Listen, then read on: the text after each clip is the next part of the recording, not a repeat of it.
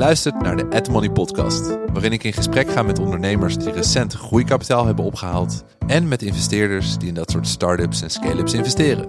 Ik ben Thomas Mensink, start-up en investment analyst bij Golden Egg Check. En in deze aflevering spreek ik live op het ManTech Business Event met Dick Sietses, partner bij Health Innovations, en met Jasper van Weert, founder van LipoCode.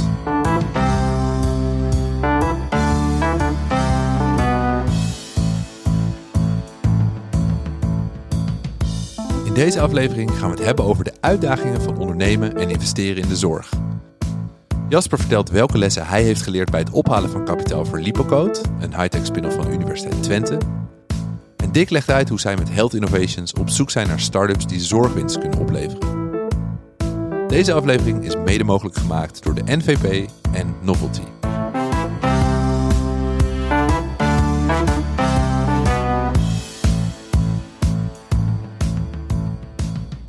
Mijn naam is Dick Sietses. Ik ben uh, van Health Innovations. Wij investeren in uh, Nederlandse zorg-startups. Uh, en met name degene die de zorg helpen beter, goedkoper en toegankelijker te maken. Cool, daar, ja, daar gaan we het zeker over hebben. En ik heb ook Jasper meegenomen. Ja, Jasper van Weert. een oud onderzoeker aan de Universiteit Twente en ondernemer geworden. Uh, Lipocode gestart eind 2016. Een, een biotech slash materials bedrijf. En in 2020 nog een tweede start-up gestart, uh, Scout Science. Cool, dus ja. Smaak te pakken. Genoeg dingen te doen, ja. Kennen jullie elkaar eigenlijk? Ja. Ja. ja. ja ik zat net ook terug te denken wanneer we elkaar voor het laatst hebben gezien. Maar dat is denk ik 2015, 16. Helemaal in het begin. We hebben toen ook nog wel zijdelings gekeken. We hebben toen nog wel contact gehad even, maar dat... Uh, ja. Maar het, uh, Jasper kon toen niet overtuigen. nou, nee, het is ook gewoon, uh, weet je, investeren is net als liefde. Het is, het is ook gewoon, het moet, het moet gebeuren. En soms gebeurt het gewoon niet. Dit, uh, ik denk dat dit er eentje was. Ja. Dat de, de magie, de magische sparken ontbreekt of zo. Ja. Nou, we gaan het in ieder geval hebben over de uitdagingen in het, het, het, ondernemen en het investeren in, in de zorg. maar voordat we dat doen, wil ik jullie nog even wat vertellen over de, de sponsor van deze podcast. Dat is ASR Doenpensioen. ASR heeft een uh, flexibele pensioenoplossing speciaal voor start-ups en scale-ups. En wist je dat een pensioenregeling ook fiscaal aantrekkelijk is voor de werkgever? Jasper, wist je dat bijvoorbeeld? Oeh, eerlijk bekennen, ik heb daar mijn HR-dame voor. Aha, nou die zou het moeten weten. Um, als je er toch zelf meer over van wil weten, dan moet je even de show notes checken van deze aflevering. Daar staat ook een link in naar de whitepaper van ASR Doenpensioen, met daarin ook meer informatie over de voordelen. Uh, nou goed, dat, uh, dat tot zover de, de sponsor van deze podcast. Uh, Jasper, ik wou met jou beginnen eigenlijk. Want als je het hebt over, ja, je hebt een, een, een high-tech spin-off eigenlijk van de universiteit, een deep-tech start-up. Go-to-market is dan altijd een grote uitdaging. Hoe hebben jullie dat gedaan? Hoe, wat, hoe hebben jullie je go-to-market strategie bepaald? Um, ik kan me nog herinneren dat helemaal in het verleden toe begonnen, dat we dat samen hebben opgesteld met de Golden Egg Check kan me nog een bezoek herinneren die wij hebben gedaan naar de lensfabrikant. Zeker, ja, ja, ja. ja. En ik denk dat dat ook, uh, in mijn opinie, iets is wat je moet doen als je net begint. Want je hebt allemaal ideeën en je denkt wat de klant wil. En ik zou willen voorstellen, als je een waardepropositie hebt gedefinieerd en je denkt dat je een klant hebt, ga gewoon naar die klant toe uh, voordat je een stap in het lab zet. En leg uit wat je wil bereiken. En uh, kijk hoe die klant erop reageert. Want heel vaak is de werkelijkheid toch iets anders dan wat je vindt in marktrapporten en wat je achter je computer kunt vinden. Ja.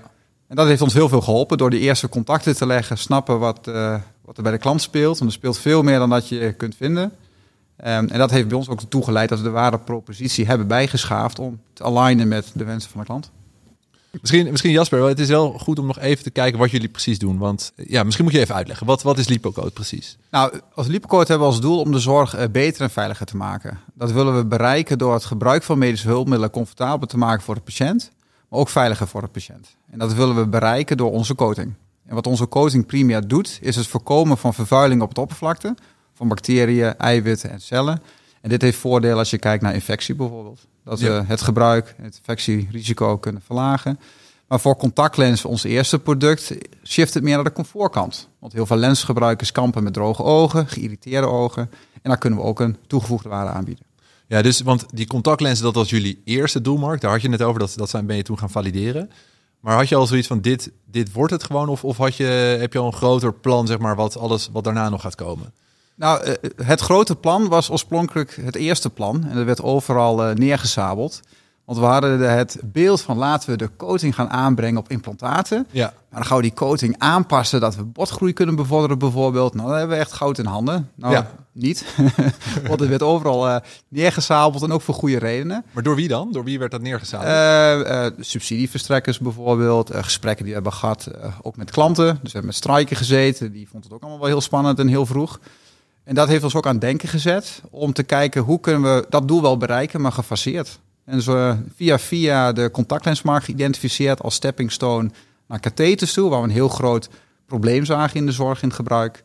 En de implantaattoepassing staat nog steeds op de radar, maar dat zit steeds hoger op de bult. Eh, Ja. Dat is echt onze moonshot. Een moonshot die nu steeds eh, realistischer eigenlijk wordt. Steeds, steeds eh, behapbaarder ook. Omdat je die andere markten als soort stepping stone gebruikt om nou ja, eh, omzet te genereren, dingen te leren, je product beter te maken en, en dat soort dingen, toch? Of, eh, Exact, ja, ja, ja. ja. Goeie. Ehm, eh, Dick, ja, je, je had het net al over. Jullie hebben misschien in een vroege fase, toen Jasper continu werd neergezabeld, ook naar Lipocode gekregen. Ik kan me geen sabels Niet herinneren. door uit die jullie? Nee. Ehm, eh, ik was even benieuwd, wat is voor jullie een, een logisch moment als Health Innovations om in te stappen in een, in een, een start-up? Ja, wij, hebben eh, fondsen met heel veel partijen die, die eh, links hebben met de zorg. Dus eh, verzekeraars, eh, maar ook een KPN en een Monuta, ABN AMRO, Mediek, dat soort partijen. En die, ehm, eh, die, zijn investeerder in ons fonds.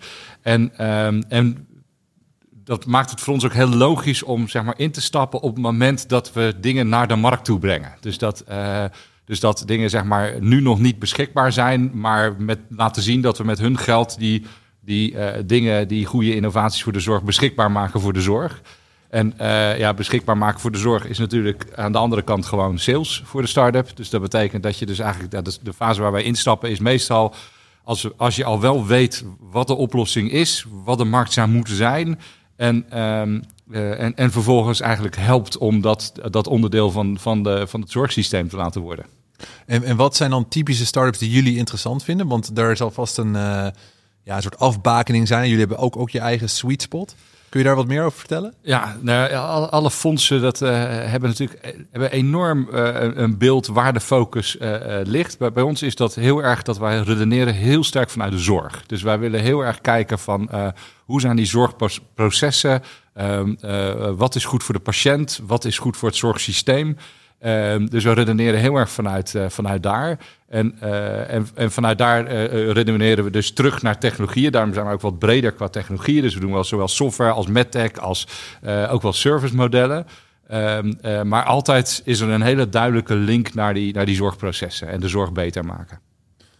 Ja, want dat noem je ook zorgwinst, toch? Dat, Ja. dat is, zorgwinst is voor jullie het eh, t- toverwoord. Dat is, eh, en wat bedoel je daar dan precies mee? Ja, je moet, je moet op een gegeven moment een beetje een term bedenken om jezelf dat te onderscheiden, inderdaad. Maar nee, we hebben, eh, wat, wij, wat wij ehm, eh, heel sterk hebben, eigenlijk vanaf de, de, de eerste dag dat we investeren, is dat we die, die zorg beter willen maken. En de discussies die we natuurlijk met onze eigen achterban hadden. En toen wij startten, toen waren impactfondsen nog niet een heel erg eh, bekend fenomeen. Nee, die zijn echt zeker de laatste jaren. Dat is echt het laatste jaar. bijgekomen, Maar wij, waren, wij zijn eigenlijk al 15 jaar lang een impactfonds. Ja. En eh, wat wij toen ook heel erg hebben uitgelegd is van ja, we willen eh, zowel winst in geld hebben, maar ook winst in de zorg. En dan, eh, nou, dat heel snel heet dat al zorgwinst. En, en voor ons betekent dat eigenlijk eh, in hoofdlijnen twee dingen. Kunnen we de zorg beter maken zonder de kosten te verhogen? Of kunnen we de kosten eh, reduceren terwijl we de kwaliteit minimaal gelijk kunnen houden? Ehm, en dat eigenlijk in tegenstelling tot, en daarom investeren we daar ook niet in, bijvoorbeeld medicijnontwikkeling. Waar je toch eigenlijk het businessmodel ziet. We gaan mensen die tot nu toe eh, eh, niet geholpen konden worden, gaan we wel helpen. Maar dan gaan we naar uitrekenen wat mag een levensjaar kosten. En, dan komt, en dat zorgt voor kostenverhoging. Wat ehm, overigens niet betekent dat dat geen goed idee is. Dat is een heel goed idee, maar eh, dat is gewoon niet wat wij doen. Ja. Onze sweet spot ligt erin van kunnen we bij gelijkblijvende kosten die zorg gewoon verbeteren. Ja, want ik heb ook wel eens gehoord van iemand die zei... stel je voor dat een behandeling opeens sneller kan. Dat, dat zou je kunnen zeggen, dat is zorgwinst. Maar dan kan het ook weer zo zijn dat een arts dus meerdere behandelingen kan doen... waardoor uiteindelijk de, de rekening groter wordt voor het ziekenhuis bijvoorbeeld. Nou ja, weet je, dat zit natuurlijk in ons zorgsysteem ook ingebouwd. Als jij met, met een rugpijntje bij de huisarts komt, dan zegt hij van, joh, kijk het nog eens aan, slik eens een paracetamolletje, kom over een paar weken nog terug als, je, eh, als, als het nog steeds aanhoudt. En de reden daarvoor is dat heel veel van dit soort dingen gaan gewoon over. En, eh, en als je inderdaad mensen onmiddellijk per ambulance naar het ziekenhuis stuurt en gaat opereren, ja, dan wordt de, de zorg heel erg duur van. En, en zorg die, die, die, die je niet hoeft te doen, die je niet hoeft te leveren, is natuurlijk de allergoedkoopste zorg. En overigens ook uh, de, de, de zorg met de minste impact op het milieu. Want zo'n zo'n operatie levert ook nog zeven vuilniszakken aan, aan troep op. Dus, dus als je dat niet hoeft te doen, moet je het niet doen. En daar, daar zijn we met z'n allen bij gebaat. Ja. En hoe, hoe zie jij dan die, die worsteling die, die misschien Jasper ook in het begin beschreef van je hebt een soort groter doel. Dat is heel veel potentie, maar misschien ook heel moeilijk om daar te komen. Maar dat, daar zit de meeste zorgwinst. Ten opzichte van oké, we moeten klein beginnen. Uh, om iets op kleine schaal eerst aan te kunnen tonen. Hoe, hoe kijk jij daarnaar vanuit een investeerdersperspectief? Uh, ja, dit, dit is de uitdaging het is de uitdaging in de zorg. Ook omdat de zorg gewoon een heel groot systeem is. En je merkt altijd dat, dat uh, zeker ook start-ups zijn, beginnen als klein bedrijf. En je merkt altijd heel snel dat kleine bedrijven doen zaken met kleine bedrijven en grote bedrijven met grote bedrijven. Dat is eigenlijk in de hele wereld zo. Maar als je je op de zorg richt, dan heb je te maken met grote zorgverzekeraars, grote ziekenhuizen, grote farmacie, grote medtech-bedrijven. Dus het is heel moeilijk om daar als medtech-partij tussen te komen. Ja. En het is al heel snel is de vraag van oké, okay, um, dat is leuk dat je dit kan, maar voor één ziekenhuis is het niet interessant. Kan je dan misschien van 100 ziekenhuis doen? Ja, maar dan, dan, moet, dan hebben we de productiecapaciteit niet voor. Dus je loopt, je loopt meteen heel erg vast. Um, uh, ja, on, ons, ons beeld daarbij is wat wij zien uh, eigenlijk sales in de zorg veel meer als een soort implementatieproces dan als een verkoopproces. Dus uh, ik probeer niet, niet te denken van ik heb een product en dat moet ik verkopen aan een ziekenhuis en daarna aan 10 en daarna aan 100. Dat geldt ook voor andere stukken in de zorg. Maar meer van, oké, dit is een goed idee. Dit zouden we met z'n allen toch moeten willen. Hoe gebeurt het dan nu? Hoe zouden wij willen dat het gebeurt? En hoe komen we van de, de ene naar de andere situatie? Het klinkt een beetje consultantachtig, maar het is, het is over het algemeen de, de, de beste manier om naar die zorg te kijken. Want die artsen of, of verpleegkundigen of andere mensen in de zorg, die zijn, uh, die zijn gewend om op een bepaalde manier te werken. En je moet ze ook helpen om te zeggen van kijk, dit doe je nu zo, maar je moet dat nu zo doen. Hè? Bijvoorbeeld, er zit nu een coating op en daardoor heb je een bepaalde infectie niet. En daardoor hoef je een bepaalde handeling niet meer uit te voeren. Dan moet je, dan, dan, je moet ze meenemen. Die mensen hebben 30 jaar lang, hebben die altijd het op een bepaalde manier gedaan. Dus je moet ze laten zien dat het zo sneller kan, beter is. En de zorg wordt er ook nog goedkoper van. En dan, uh, nou, en dat, gaat, dat gaat stapje voor stapje. Maar dat is echt een implementatieproces en dat kost gewoon heel veel tijd. Ja, Herken jij dat ook, Jasper? Is het, uh, is het voor jou ook een, een, worsteling, zeg maar, waar je mee te maken hebt? Ja, dat zien we wel terug, ja. In de ja. projecten die we doen en de producten die we willen ontwikkelen. Maar ik denk dat het voor mij meer realisatie was toen ik startte met Lipocode. Als bleu onderzoeken van, we hebben een hele gave technologie, dit gaat de wereld veranderen. En je komt er vrij snel achter dat je, je product is maar een heel klein, of je technologie in je product is maar een heel klein onderdeel van de puzzel. Die je moet leggen om het uiteindelijk ook geïmplementeerd te krijgen in de zorg. Nee, dat herken ik. We hebben, we hebben uh, recent uh, alweer verkocht uit ons portefeuille Edens. Dat is een bedrijf, daar deden we uh, software voor radiologie op basis van AI. En daar krijgen we ook wel eens de feedback ja, dat, dat algoritme, dat is in wezen een weekendwerk. Zeker voor IT'ers die, die dat leuk vinden, die, die sluiten zich op en die geven me de dataset en, en ik ga ermee aan de slag. En dat, dat is het probleem. Het, het gaat eigenlijk heel vaak alles eromheen. Ja, ja, ja ik, ik snap wat je zegt. Maar Jasper, kun je uitleggen waar jullie zitten in dat, in dat proces naar die potentie toe? Want, want misschien is die fase met de contactlens is nog, ja, zeg maar, daar heb je niet een heel implementatietraject voor nodig. Maar voor de katheters, daar begint het misschien al wel. Ja. En dan die implant, uh, implantaat, ik weet niet wanneer dat op de, op de roadmap uh, staat, maar dan heb je dat zeker uh, nodig. Ja, nou als we even terugkijken, hoe wij uh, de visie die we hadden, was in het begin om niet alleen de coating te ontwikkelen, maar het eindproduct. Dus echt als eindfabrikant op te treden en dan krijg je zeker te maken met die problemen. Hoe krijg je het geïmplementeerd? Hoe kom je in het zorgstelsel terecht? Wat we nu hebben gekozen is echt exclusief als coating leverancier opereren aan bestaande fabrikanten die al genetwerkt zijn in het ecosysteem, die al verkoop draaien. En dat we ons echt richten nu op al goedgekeurde medische producten die met onze technologie geüpgrade worden. Ja. Betekent niet dat het dan uh, allemaal easy going is, zeker niet. Maar dan kun je uh, heel veel van dat risico uh, verleggen bij onze klant, wat de legal manufacturer is. En het risico is dan ook beperkter. En dan word je gewoon een toeleverancier. Echt een OEM-model is dat. Precies, ja. ja we, we, leveren aan. Nou, daar kun je verschillende afspraken over maken. En dan zijn onze activiteiten als het gaat om sales en business development ook beperkt tot de legal manufacturer. We moeten natuurlijk wel weten hebben van hoe de patiënt en hoe het zorgstelsel uh, functioneert. Maar wij kunnen dat risico van implementatie dan uh, deels ontwijken. Ja, precies. Ja, dat is wel, dat is wel een goede inderdaad. Eh, want, want jullie coating is ook niet in een weekendje na te bouwen, toch? Nou, ik heb niet de illusie dat hij niet kan worden nagebouwd met een weekendje. Maar leg eens even uit, het, is- het is wel een leuk verhaal. Want ehm, eh, jullie zijn een spin-off van de Universiteit Twente. Eh, leg eens uit, hoe, hoe is dat gegaan überhaupt? Maar ook, eh, wat, wat doen jullie om je coating te beschermen? Nou, eh, het is allemaal begonnen tijdens mijn promotieonderzoek. Uh, promotieonderzoek leende zich ook voor het ontwikkelen van een technologie wat uiteindelijk gecommercialiseerd kon worden. En toen hadden we iets leuks. Dus we hadden leuke resultaten. En ik weet nog precies dat ik met Pascal Jonkheim toen in zijn kantoor zat. Ja, en nu? Hij is de, de, de was, was de, de supervisor. Ja. Ja. wat gaan we nu doen? Van, we kunnen een patent eh, gaan filen, wellicht. En we kunnen artikels schrijven. Dus ja, dan kom je op zo'n tweesprong te staan van wat wil je gaan doen? Nou, ik had voor mezelf altijd al het idee van ondernemerschap, dat sprak me wel aan. Eh, dus zodoende ook met Roy Kolkman in contact gekomen. Eigenlijk ging dan ook de hele kennisparkmolen, of in ieder geval toen heette het nog ja, dus kennisparkmolen. dat is de, de Technology Transfer De Technology Transfer eh, van- Office, van die kwam in- Ja. Die kwam in actie. Ja, en dan ga je heel langzaam, beweeg je toch richting een andere manier van denken. Want eh, ondernemerschap, dat is toch wezenlijk anders dan onderzoeken. Ja. Ehm, ja, dan ook eh, cursussen volgen om jezelf klaar te stomen. Veel contact met jou gehad, met Gilles Meijer destijds. En langzaam maar zeker begint dat idee van een bedrijf meer vorm te krijgen. Het gaat nog wel heen en weer. En dan ben je klaar. Dan ben je gepromoveerd. En dan is het van, oké, wat gaan we nu doen?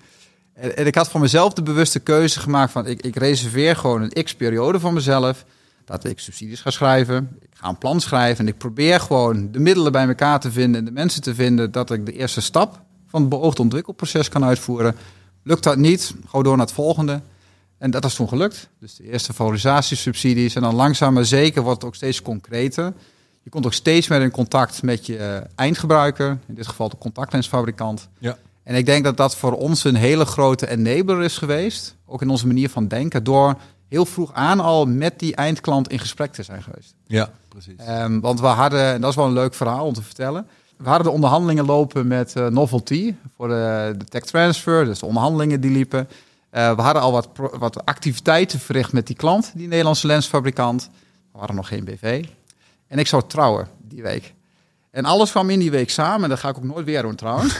Want eh, Oude of, eh, dan laat ik het dat ehm, eh, die fabrikant ons toe kwam van ja Jasper, we willen eigenlijk wel door met een echt productontwikkelingstraject, maar we hebben wel een BV nodig. Dus nou, dan moest dat met stoom en kokend water, ook met novelty worden afgerond van oké, we moeten nu echt gaan starten, dus de BV oprichten. Eh, toen hebben we het contract ook getekend op een donderdag met eh, die lensfabrikant. En die vrijdag ben ik toen getrouwd. en die week erop was ik gelukkig op huwelijksreis. Het was een hele, hele intensieve, maar eh, wel heel leuke ervaring. cool.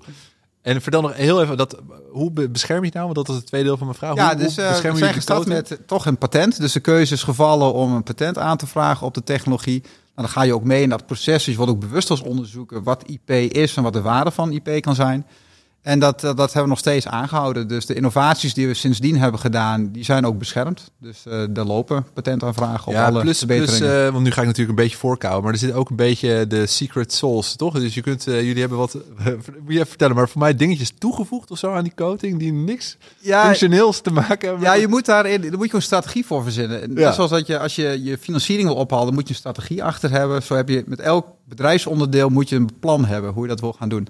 En we hadden vanaf begin af aan het plan, we willen niet alles prijsgeven ja. in het patent. Want in Dus het hebben- patent, ja, publiceer je wat je hebt. Ja. Precies, dus we hebben een goede mix gevonden tussen voldoende bescherming, aangevuld met trade secrets. Ja. Ehm, en ik denk En als tricks, toch? en, en, tricks. en tricks. Maar als een onderzoeker onze oplossing uit elkaar trekt, dan denkt hij dat we spa rood aan het verkopen zijn. Die kan eh, nauwelijks wat eh invinden. Is dat voor jullie belangrijk ook, Dick? Eh, IP? Of, of, eh, of, of, of eh, ja, hoe, hoe kijken jullie naar die, zeg maar, meer de competitive edge van, van de startups? Want, want dat is natuurlijk ook een spanningsveld. Dat je als start-up, eh, hoe, hoe- meer concurrentie eh, er is, hoe, hoe misschien hoe lastiger het wordt voor, voor... Ja, wil je wel concurrentie in de zorgmarkt eigenlijk? Ja, natuurlijk. Maar snap je die, die, die strijd tussen eh, als één het goed doet... of we moeten de middelen spreiden over meerdere startups die het gaan proberen... Ja, wij investeren echt nooit in, in twee start-ups die min of meer hetzelfde doen. Ja, Dus dat, dat spreiden is nooit in onze portefeuille. Ehm, dus als wij uh, investeren in iets met of zonder IP, dan, dan is dat heel bewust in die, uh, in die hoek. Ja, voor MedTech is het gewoon heel handig om IP te hebben. Uh, dat, dat, um, dat, dat werkt, dat, dat, dat helpt, dat beschermt je, maar dat helpt ook gewoon bij de exit. Ja. Want als je, als je een bedrijf verkoopt en je hebt een indrukwekkende lijst met patenten, dan, uh, ja, dan is de, de, de, de eerste vraag die de koper in, in de boord stelt, is zouden we dat niet zelf kunnen maken? Ja, ze hebben het allemaal gepatenteerd. Oké, okay, dat kan dus niet. En daarmee heb je daarmee eigenlijk die hele, die hele vraag heb je gepareerd. Maar, als je, um, maar, maar het is niet per se noodzakelijk. Uiteindelijk is de beste bescherming is gewoon het beste product in de markt hebben. Um, dat, is, dat is voor elk, elk bedrijf de allerbeste bescherming. En, en IP kan helpen. Wat wij ook heel vaak zien is dat uh, wij, wij, zien heel vaak het traject waarbij een, nou, precies wat je zegt, hè, promovendus, idee, idee gepatenteerd, heel mooi patent gemaakt en, nou, en daarna ga je produceren en dan leun je op dat oude patent. Maar je ziet vaak dat die, die core patenten eigenlijk helemaal niet zo sterk zijn. Maar daar kan je nog wel omheen. Want als je op een gegeven moment weet wat iets moet doen, dan kan je vanaf die kant wel weer gaan redeneren. En wij zien heel vaak dat de allersterkste patenten komen eigenlijk op het allerlaatste moment pas naar boven. Dus dat is uh, wat wij altijd doen is als we uh, een, een start-up hebben die op een gegeven moment bijvoorbeeld in een, in een fabriekslocatie iets heeft geëngineerd en het wordt nu geproduceerd.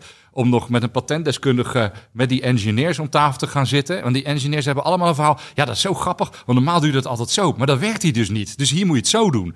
Oh, maar dat moeten we patenteren dan. Ja, ja, ja. Weet je? En, dat, en er komen vaak heel veel van dat soort dingen. En dat, zijn de, en dat zijn eigenlijk de patenten die ervoor zorgen dat iemand anders het gewoon niet kan maken. Ja. En dat is, een, dat is, heel, dat is eigenlijk veel beschermender dan die, dan die patenten die je aan het begin hebt met een soort globaal idee wat, je, wat je wil doen. Ja, dat is een goeie, maar dat, dat bracht me ook, want net bracht ik denk mijn punt niet zo heel duidelijk. Maar ik bedoel meer van, als je een patent hebt, dan weerhoud je anderen ervan dus om dat ook te doen. En, en dan is de vraag, wordt de zorg daar dan beter van? Dat je elkaar tegenhoudt in plaats van dat je elkaar vooruit helpt. Snap je? Ja, het model is natuurlijk een beetje dat je. eh, het is maar tijdelijk een patent. Eh, dat de, de, de klok begint te tikken zodra je hem indient. En, eh, en, en, en nou ja, daarna heb je een bepaalde tijd. Je moet het eerst nog maken, ontwikkelen, testen, in de zorg brengen. Dus uiteindelijk de tijd dat je echt alleen recht hebt, is niet zo heel lang. Ja. En dat zorgt er dus wel voor dat je beloond wordt voor je inspanning om dat te ontwikkelen. Dat, eh, ik denk dat patenten ons uiteindelijk gewoon heel veel hebben gebracht, omdat er gewoon allemaal dingen zijn ontdekt en ontwikkeld die, eh, die anders niet beschikbaar waren geweest. Ehm, maar eh, ja, dat gezegd hebben, dat, moet allemaal niet tot het oneindig lopen, inderdaad. Daar ben ik het helemaal mee eens. Ja, precies. Ik, ik wou nog even hebben over fundraisen, eh, Jasper. Laat ik met jou beginnen. Want jij eh, bekijkt natuurlijk vanuit het ondernemersperspectief. En jij bent een behoorlijke veteraan inmiddels met eh, fundraisen, toch? Maximaal wel, ja. Klopt. Je zei al, het begon met, eh, met subsidies en zo. En kun je ons even meenemen door de, de reis die je hebt gemaakt met eh, meer risicokapitaal? Dus je hebt, eh, je hebt eh, ontelbare angels en VC's en zo eh, gesproken. Kun je daar wat meer over vertellen hoe je dat hebt aangepakt en wat het heeft opgeleverd? Tuurlijk. Ja, wat ik zelf heb gemerkt is dat als je net begint als onderzoeker om de volgende stap te zetten met seed en pre-seed financiering, dat er heel veel instrumenten voor beschikbaar zijn. Het is relatief makkelijk als je een goed verhaal hebt om subsidies op te halen, vroege fasefinanciering op te halen. Dus ik zal zeggen, plat gezegd, tot de eerste miljoen, dat, dat, dat lukt wel. Ja. Eh, waar wij zelf heel veel mee geworsteld hebben, en dat, dat heeft ook echt wel, dat was een uitdaging voor ons om die volgende stap te zetten. Dus eh, dat je nog pre-revenue bent, je hebt wel een paar ontwikkelstappen gezet, maar je bent er ook eigenlijk nog niet. Om dan het geld op te halen, dat is, dat is een hele uitdaging. En dat kost heel veel tijd. Dus dat is eigenlijk het eerste wat ik heb ervaren. Van, ja, we hebben een CFO, maar we hadden beter een CFO als Chief Funding Officer kunnen aanstellen... die continu bezig is met dat proces. Wat ik heb gemerkt, al heb je een rondje eh, gesloten... Fulltime job zeg je eigenlijk om Ja, het is wel, eh, Ja. het is gewoon heel veel werk. Ehm, eh, het vinden van de juiste investeren, dat, dat is ook een uitdaging. Want je moet een goede match hebben met elkaar. Je moet de juiste informatie klaar hebben staan. Je moet de de investeerder weten te overtuigen. Ehm, je moet je plan goed hebben staan. En dat, dat kan ook betekenen dat je in de gesprekken staat en ook realiseert op basis van de feedback van de investeerder van oeh, we zijn er nog niet. We moeten bijschaven, je moet dingen aanpassen. Dus het is een hele wisselwerking, hebben wij in ieder geval gemerkt, om het scherper te stellen. En het kost gewoon heel veel tijd. En je moet ook niet beginnen eh, een maand van tevoren. Eh, ik denk dat je in de regel echt wel een half jaar bezig bent om de mensen op te leiden, je documentatie klaar te hebben. En als je in gesprek raakt, om dat proces dan ook naar een goed eind te brengen. Waar we zelf, eh, wat ik heb gemerkt, is dat ook heel veel komt door serendipity. Uh, dat heel veel uit het netwerk wat je hebt, goede contacten. Dus de investeerders die uiteindelijk ook in LipoCoach zijn toegetreden, is allemaal via, via, via, via, via. Dat je wordt aangedragen door een investeerder of een bekende. Dat kan heel erg helpen. Um, en heel veel tijd. Nogmaals, het kost heel veel tijd, heel veel energie. Dus hou er ook echt rekening mee. Ga niet achteroverleunen als je ronde gekloost is. Denk al vooruit, wat is de volgende stap in mijn fundingplan? Onderhoud dat, onderhoud je dataroom. En zorg dat je klaar bent om die gesprekken te voeren. En uh, zoek ook de juiste investeerders uit. Want uh, het kan soms ook heel veel tijd kosten in gesprekken om tot een nee te komen. Ja. En eigenlijk wil je van weerskanten zo snel mogelijk weten... het is geen match, dit wordt hem niet. Dat je tijd gaat steken in het verkennen van de match. Ja, hoe doen jullie dat, dik? Want uh, dit is precies inderdaad wat ik van veel founders hoor van... We worden geghost door uh, VC's. Um, en vanuit VC-perspectief is dat ook wel weer lastig, want soms kost het gewoon even tijd om, om daarover na te denken en te checken met andere mensen. Zo. Maar hoe, hoe pakken jullie dat aan? Er, hoe, wat is een typisch zeg maar, contactproces tussen founders en jullie en, en hoe lang duurt dat? En, en ja, hoe werkt dat precies? Ja, wat heel prettig is, is als je elkaar al een keer gezien hebt. Dus wij zitten ook heel veel in dat echt wat vroegere netwerk van, uh, van uh, hoe heet het, MedTech Partners en dat soort partijen waar je gewoon al heel early stage dingen ziet, incubators. als je elkaar al een keer tegen bent gekomen en iemand doet een beetje, nou, zonder businessplan, maar meer het verhaal, kijk, dit zijn we aan het maken, dit willen we doen, hier ligt er maar. Dat, dat plant dan een soort zaadje in je hoofd. En dan heb je al een beetje een beeld van... hé, hey, dit, dit, dit zou wel eens leuk kunnen zijn. Um, hè, wat je zegt met, met het duurt soms heel lang, dat, dat klopt. Ik, heb, ik moet je voorstellen, ik, mijn collega had het pas uitgerekend. Ik, ik heb ongeveer 3000 proposities gezien nu sinds ik met het eerste fonds ben gestart. Uh, en, en ja, het is een soort, het is echt een funnel, net als een sales funnel, maar dat is eigenlijk een soort inkoopfunnel. En um, dus wat je ziet is aan het begin, dan hè, wij spreken elke week een paar nieuwe start-ups. En ja, de, de, de ene komt wel door de weekendcheck en de ander niet. Hè. Dat is betekent dat je op maandagochtend nog weet wie je gesproken hebt en dat je nog steeds enthousiast bent. uh, dat, zijn, dat is voor mij altijd een soort indicatie van: hey, dit is kennelijk, dit is bij mij in mijn hoofd blijven zitten. Van dit is toch wel, dit is misschien toch wel leuk.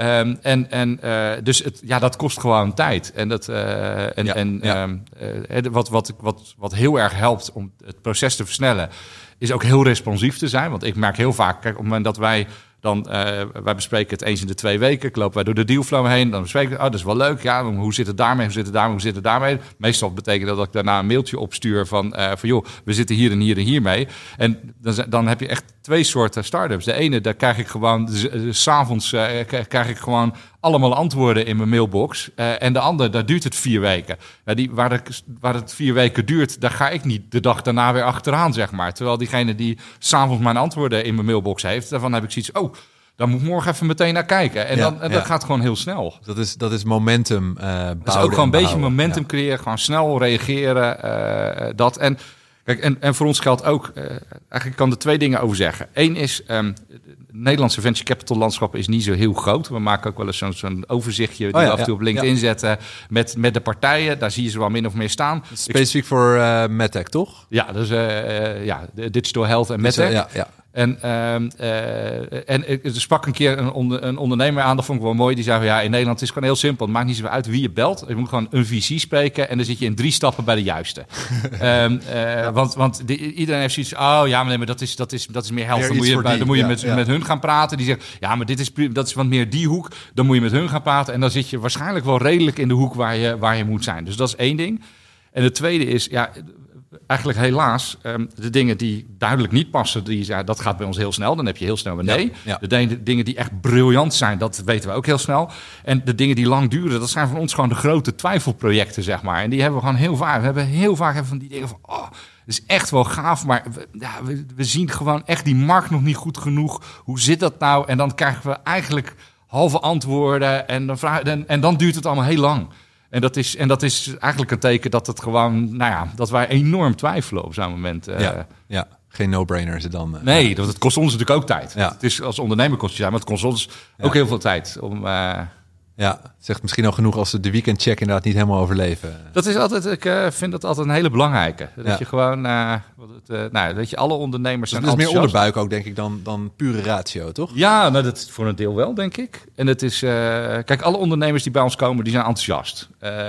Dus dat, dat, dat, tenminste, als, de, als je dat dan niet bent, dan gaat er iets mis, zeg maar. Um, dus dus het, dat is ook altijd leuk. Daarom hou ik ook van om pitches op vrijdagmiddag te plannen. Dan ga ik altijd helemaal blij mijn weekend in. Dan heb ik allemaal leuke, blije verhalen gehoord van mensen. En die, uh, en, en ja, dat, dat, dat blijft wel of niet hangen. En, dat, uh, en, en dat, dat is niet alleen maar onderbuik. Dat is ook wel gewoon van ja, wat we allemaal langs hebben zien komen. Van hé, hey, maar zoals die die markt benaderen... of wat die oplossing die zij hebben...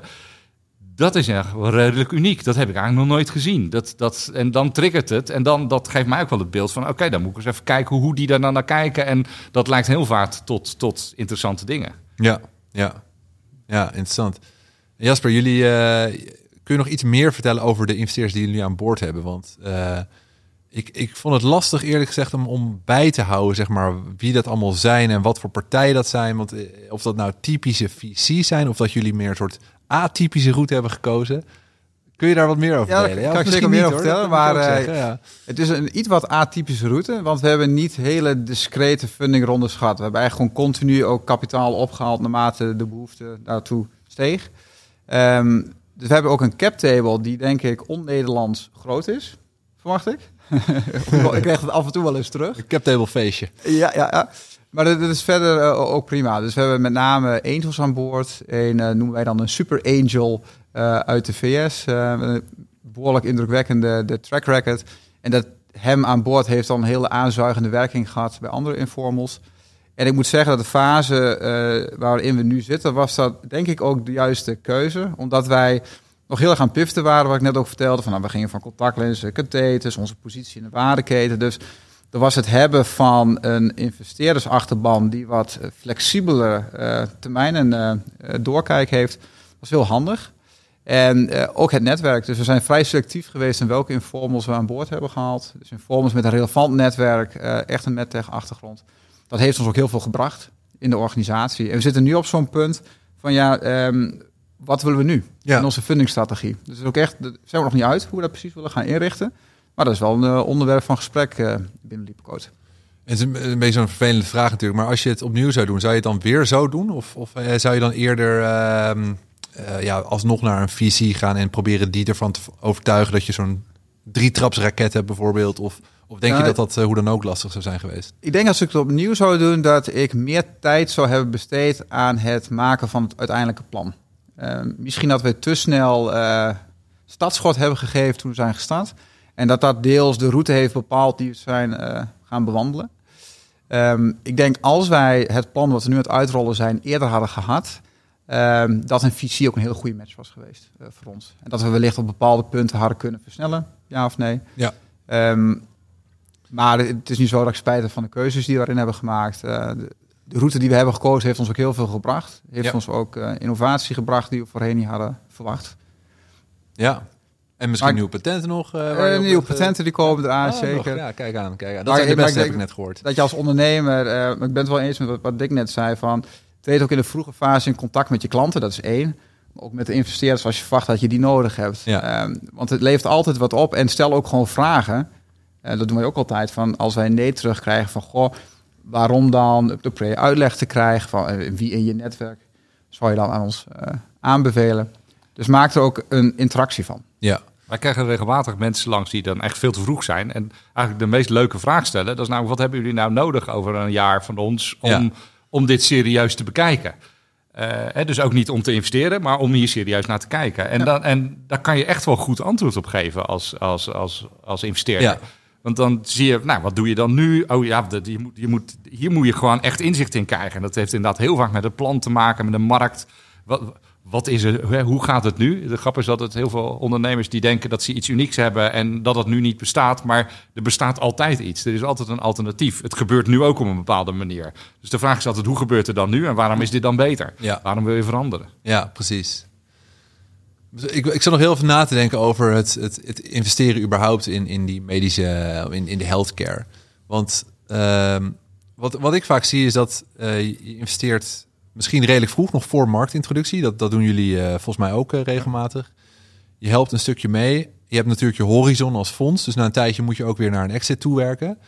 En, en dat moment is, is vaak misschien net na marktintroductie, toch? Dus nog niet eens dat het een, een, een gigantisch bedrijf is. Uh, voelt dat niet wrang of zo? Dat je dan al eigenlijk al vrij vroeg uit moet stappen? Ja, dat, dat, hangt een beetje vanaf. Uh, soms voelt het best leuk als je vrij vroeg uit moet stappen, als het, uh, als het zeg maar goed gaat. Hangt van de euro's af natuurlijk. Uh, Maar um, ja, en, en, soms dan, dan duurt het ook langer. Er is een heel groot verschil tussen software, medtech en meer services. Ja. De servicebedrijven waarin hebben geïnvesteerd, ja, die gaan richting de 10 miljoen omzet. En daar staan serieuze organisaties. Dat is een hele andere business, zeg maar, dan dan MedTech. Sommige, met, met name de meer diepte MedTech, dat blijven bijna een soort projecten soms tot het laatste moment. Dat uh, meer een project dan een organisatie. Ja, misschien ook meer binair dan zo'n serviceorganisatie bijvoorbeeld? Ja, precies. Veel binairder. Veel, veel, veel, meer een, een, een alles of niets spel. En, maar wat je over het algemeen ook wel ziet, er is wel een soort natuurlijk moment dat onze rol wel voorbij is en het logisch is dat een andere partij dat oppakt. Hè? Bijvoorbeeld, je hebt, je, je hebt sales in Nederland, je hebt laten zien dat het hier werkt, er is hier vergoeding. Uh, je hebt nog een ander land waar je ook laat zien dat, je, hè, dat het niet alleen maar een Nederlands probleem is, maar dat het, dat het, uh, dat, dat het op meer plekken speelt. En op dat moment is het heel logisch om naar een internationale medtech-partij te gaan. Te zeggen, jongens, kijk, wij kunnen dit met ons kleine teampje in twee landen. Jullie hebben een team over honderd landen. Um, help ons. En dan is al heel snel is het van, oké, okay, we kopen het wel en dan gaan wij het wel doen. Ja, precies. Dan geef je het stokje gewoon En dan, dan is het gewoon heel logisch dat wij dan, nou ja, dan is onze rol ook gewoon een beetje voorbij. Ja, ja, dan focus je echt op waar je goed in bent. En dat is in jullie geval die, uh, die En dat is die, die fase van, ja. van de marktintroductie. Is, is dat ook, Jasper, is dat voor jullie ook, zou een ideale investeerder inderdaad ook, um, want je kunt, je kunt zeggen er zijn twee smaaks. Investeerders die vroeg investeren en door blijven gaan, maar misschien in geen van die fases echt de expertise hebben om, om daar te helpen. Of je hebt een investeerder, zeg maar wat, wat Dick net beschrijft, van je hebt uh, focus uh, op de eerste fase en dan wordt het stokje overgegeven op de volgende. Stel je voor dat je ideale investeerder mag uittekenen. Wat, wat zou dat dan zijn? Nou, ik denk dat je uh, met je team, inclusief je aandeelhouders, moet bepalen van wat is het einddoel? Wat is de play? Van, ja. Uh, heb je echt, denk je dat een exit haalbaar is, ja of nee? Of wat je een onderneming die structureel langdurig omzet gaat draaien? Ik denk dat dat vraag één is. Van, je moet je investeerders gaan vinden die aansluiten bij wat het meest aannemelijke plan is van, van de onderneming ik denk wel dat, net zoals het team van een start-up, in elke fase heb je weer andere competenties nodig om operationeel de boel draaiende te houden. Ja. Ik denk dat het ook geldt voor je, voor je investeerdersachterban, dat er gewoon verschillende competenties nodig zijn in die verschillende fases. Dus um, als er een exitplan in het verschiet ligt, dan is het heel logisch om investeerders aan te trekken die je kunnen helpen naar het inflectiepunt toe. Aan de andere kant, dat is meer de, de, de aandeelhouders die wij aan boord hebben, die hebben een lange horizon. Als we informel zijn, uh, de impact geloven van de technologie. Dan zie ik ook wel de waarde van het kennen van de hele historie van de onderneming. En die dan ook mee kunnen groeien uh, met het aandeelhoudersbestand. Ja. Dus ik heb daar niet een eenduidig antwoord op voor het een of het andere. Ja. Uh, ik denk dat het heel erg ondernemingsafhankelijk is en ook, ja, welke koers je wil gaan varen. Ja, check. Vinden jullie eigenlijk dat Nederland er goed voor staat op uh, health tech, medtech gebied? Zal ik aftrappen?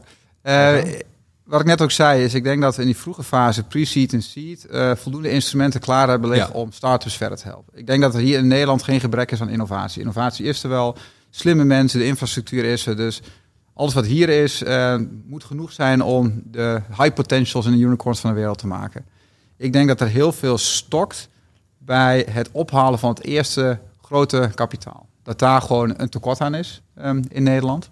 En ik denk dat daar nog wel een, uh, een opening Concreet, welke, welke fase of welke bedragen heb je het dan over? Nou, ik denk, uh, haal je eerst uh, 2 miljoen, 3 miljoen ronde maar op. Ja. Ik denk dat daar heel veel bedrijven mee worstelen om dat voor elkaar te krijgen.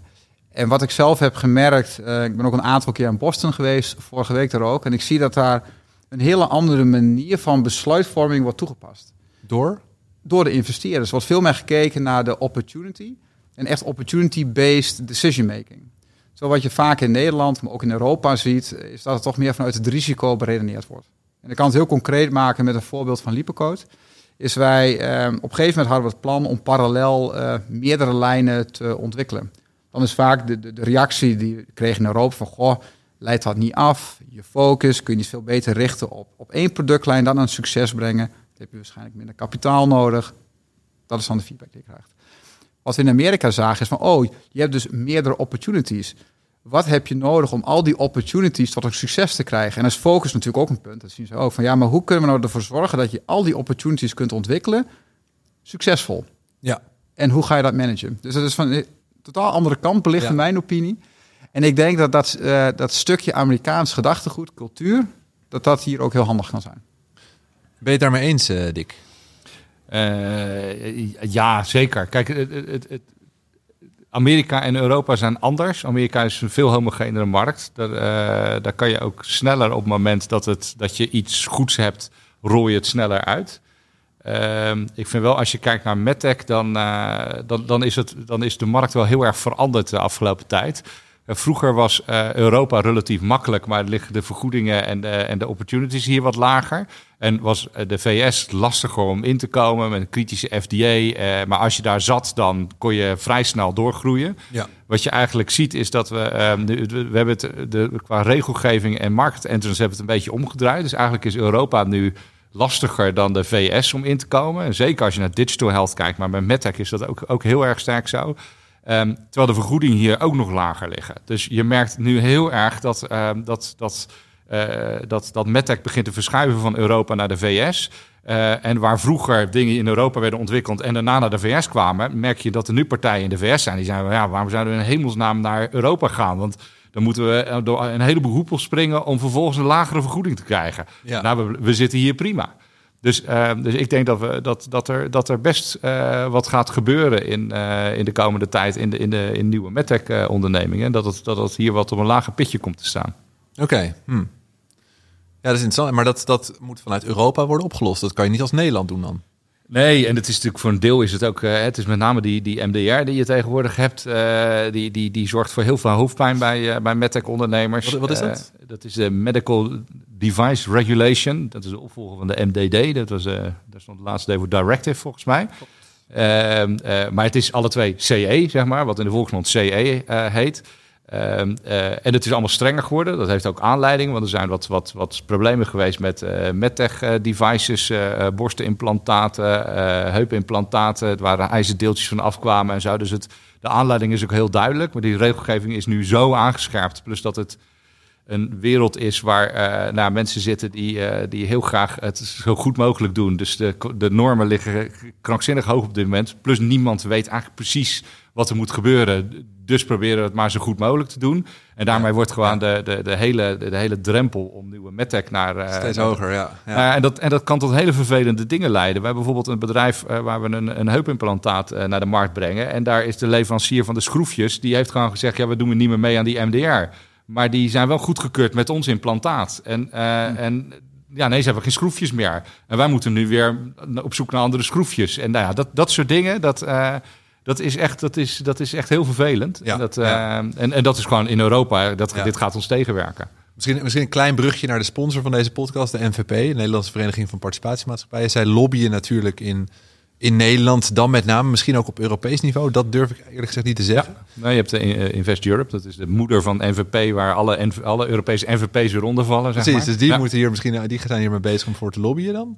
Nou ja, je ziet natuurlijk van oudsher is het meer private equity en venture capital. Dus je ziet dat, dat, dat, dat dit, is, dit is niet iets wat denk ik nu heel erg op de agenda staat. Het is wel een goede. Dus, eh, we zijn lid van de NVP. Ja, dus daarom, ik wou, dat, dat wou eh, ik vragen natuurlijk. Waarom, waarom zijn Het, eh, jullie dit is typisch iets wat, wat inderdaad, wat wij gewoon als, als Nederlandse start-ups en het liefst, ik kwam hier net een, eh, iemand tegen uit, van een Belgische investeerder. eigenlijk zijn we met een paar Europese partijen moeten optrekken. Jongens, los dit op. En wat je bijvoorbeeld in de VS heel erg ziet, is in de VS wordt onderscheid gemaakt tussen eh, medische devices van start-ups en van grote bedrijven. Die Oh ja? van start-ups worden tegen op een wat lagere lat gelegd met het idee van maar je hebt ook nog maar een kleinere markt. Eh, het- de impact is nog niet zo groot, want je bent nog aan het testen. Dus het is niet zo erg Ja, dat het. ja. Die hoeft nog niet aan alle hele hoge standaards te voldoen, omdat, het nog maar niets, omdat je nog maar aan het, aan het proberen bent. Eh, nou ja, misschien moeten we in Europa ook kijken of, we, of we wat. Nou, je kan zeggen, die start-ups die mogen een iets lagere lat hebben. Hè, op termijn ook hoog, maar dan moet het wat meer. eh, groeit erin, zeg maar. groeit er wat meer in. Ja. Interessant. Eh, ik wou gaan afronden en dat is de laatste vraag. En we hebben het al een beetje misschien zijdelings eh, behandeld, dus eh, misschien kunnen we de beantwoording kort houden. Jasper, wat zou jij nog aan founders willen adviseren die aan het fundraisen gaan? Ehm, praat met de investeerders. Ja, dat, oh, dat is heel kort. Ja, ja. Ja, ja, leg het plan dat je hebt voor. En ga met ze in gesprek. En wat Dick zei, als je een request krijgt, vraag gewoon van wat, Ja. wat heb je van ons nodig? Wat wil je van ons zien? Ja. In het algemene zin is dat mijn advies. Treed naar buiten daar de toe. relatie op. eh, Bouw een relatie op met je klant, met je investeren. Ja. Treed naar buiten. En sluit je niet op in een hokje. En denk dat je het allemaal zelf beter weet. Dick, wat heb jij er nog aan toe te voegen? Eh, nou ja, kijk, sinds corona is het geen belediging meer als je voorstelt om het even via Teams te doen. En dat, je kan natuurlijk, dat, dat kost je drie kwartier. Dat, eh, eh, om even een pitch voor een investeerder te doen. En je zegt van joh, zullen we anders gewoon even een Teams meeting? Dan doe ik mijn pitch, geef commentaar. Dat, eh, dat kan heel snel. Dus dat, daar, dat hoeft ook allemaal helemaal niet zoveel tijd te kosten. En dan, ehm, eh, ja, vroeger was het een beetje, kom je niet eens langs. Tegenwoordig is het prima. Dat, eh, dus dus eh, doe je verhaal, eh, kom langs. En wij weten vaak heel snel van... oh, het is echt een superleuk idee... maar je moet niet bij ons zijn. Je moet praten met... nou ja, dat, dat gaat, dat, je zit heel snel op het juiste spoor.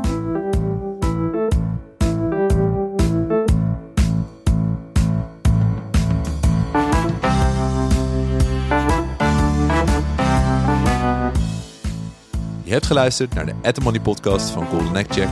Mede mogelijk gemaakt door de NVP, AZR Doelpensioen en Novelty. Ik maak elke twee weken een nieuwe aflevering met een ondernemer of investeerder. Soms met allebei. Dus wil je op de hoogte blijven? Abonneer je dan even in je favoriete podcast app.